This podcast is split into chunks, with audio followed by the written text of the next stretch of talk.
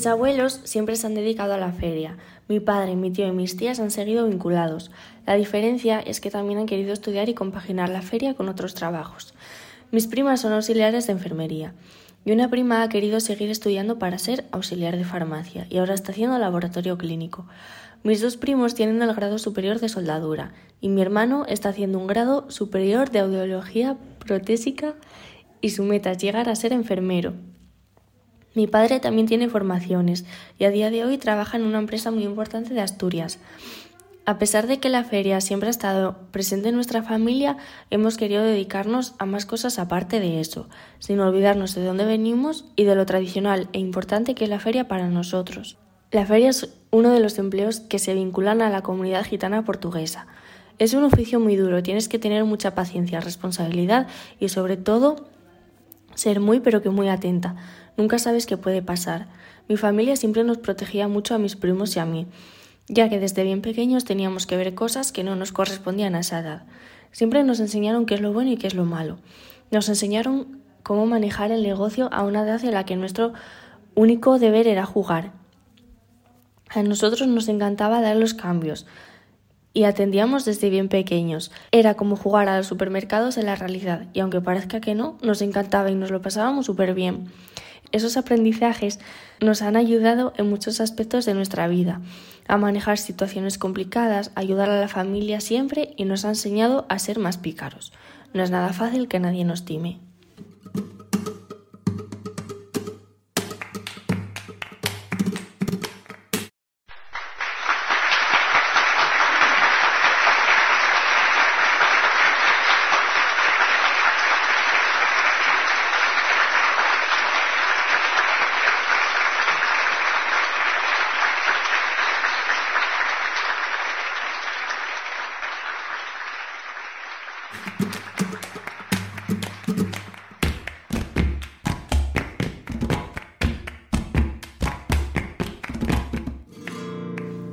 Como hija de pastores que soy, me gustaría hablar sobre el avance y el cambio de las mujeres en nuestras iglesias, por dos motivos. El primero, porque tenemos un papel muy importante dentro de ellas, somos el motor.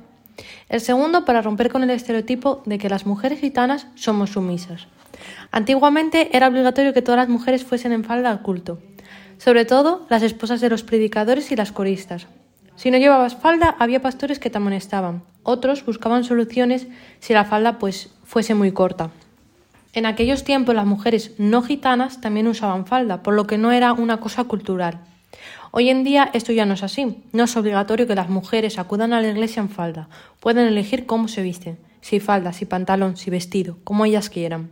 En los cultos hay diferentes reuniones por grupos, mujeres, hombres y jóvenes. Antes, en las reuniones de solo mujeres, era normal que fuese el pastor el que las dirigiese. Su mujer, la pastora, era mamás, en cambio, desde hace años ya no es necesaria la presencia del pastor en estas reuniones, es la propia pastora quien las dirige. Esto es un gran paso porque las mujeres se sienten más cómodas y con más libertad entre hermanas. Poco a poco, los cambios y la evolución en la sociedad y en nuestra comunidad han influido también en nuestras iglesias, donde las mujeres cada vez tienen más presencia y voz, avanzando todos en libertad y en la implicación de las mujeres.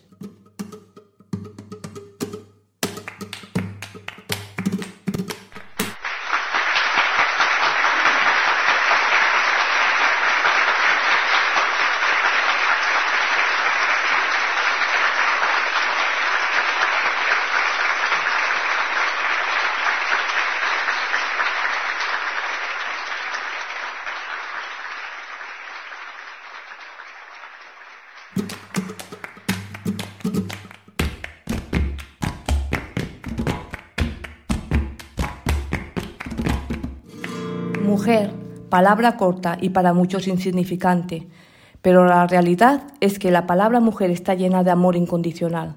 Mujer de antes y de ahora, cambios, tradición y evolución. Ser mujer y gitana en tiempos difíciles, donde apenas se daba valor tan grandísimo que tenía. En tiempos donde nos levantábamos de noche para buscar leña y encender el fuego para que el hogar estuviese caliente mujer vigilante, con gran fuerza interior y coraje, pero sin voz propia. Mujer que en época de invierno tenía que ir al río a romper el hielo con sus manos para poder lavar la ropa. mujer infravalorada en tiempos en los que ella en realidad era una pieza fundamental para el hogar. Mujer. ¿Y aún cree alguien que éramos insignificantes? Hoy, en pleno siglo XXI, ¿han cambiado tanto las cosas?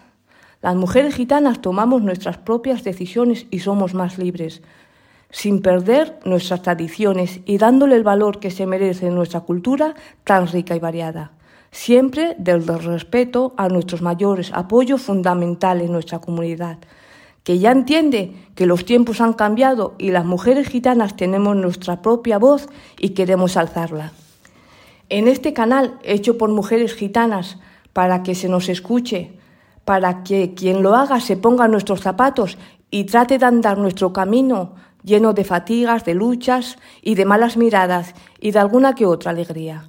Queremos visibilizar los cambios que las mujeres hemos vivido dentro de la comunidad, desde nuestras abuelas y tías exponiendo nuestras propias vivencias e iluminando el camino para las que vienen detrás.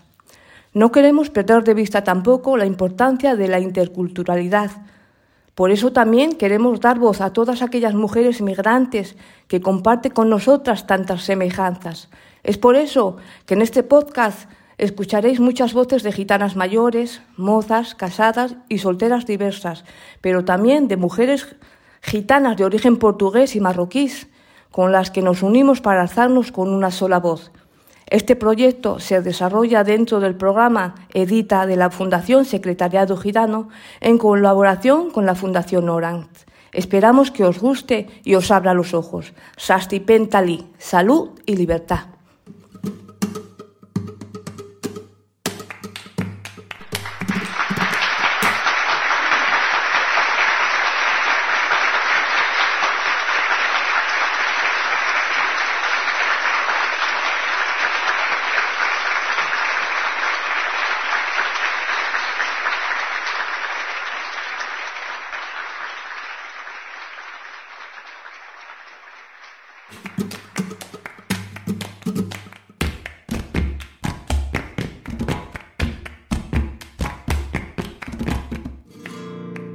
A mi madre le obligaron a abandonar los estudios con 12 años. Ella deseaba estudiar, pero las obligaciones de la casa y los cuidados le quitaron sus sueños, no tuvo elección. Yo decidí abandonar los estudios con 16 años porque en ese momento estudiar me parecía una tontería. Mi cabeza solo pensaba en dormir. Ahora, un año después, no sé cómo pude pensar que estar toda la mañana en la cama era mejor que trabajar por un buen futuro para mí. Por eso, uno de mis objetivos es retomar mis estudios y formarme para trabajar y poder ser independiente. Soy la mayor de cuatro hermanos y me gustaría que todos estudiasen. A mi hermano le repito continuamente que sin estudios lo va a tener muy difícil, que tiene que buscar algo que le guste para poder dedicarse a ello en un futuro. Una de mis hermanas, la siguiente a mí, está estudiando comercio y marketing y le va muy bien, la verdad, y estoy muy orgullosa de que haya encontrado algo que le guste y se le dé bien. Mi hermana pequeña quiere ser cada día una cosa diferente, ingeniera, pintora, veterinaria. Espero que se decida por una de ellas y que no haga como yo, que no deje de estudiar y luego se arrepienta porque la educación es el motor de cambio y una de las formas de romper con los estereotipos que la sociedad tiene sobre la comunidad gitana.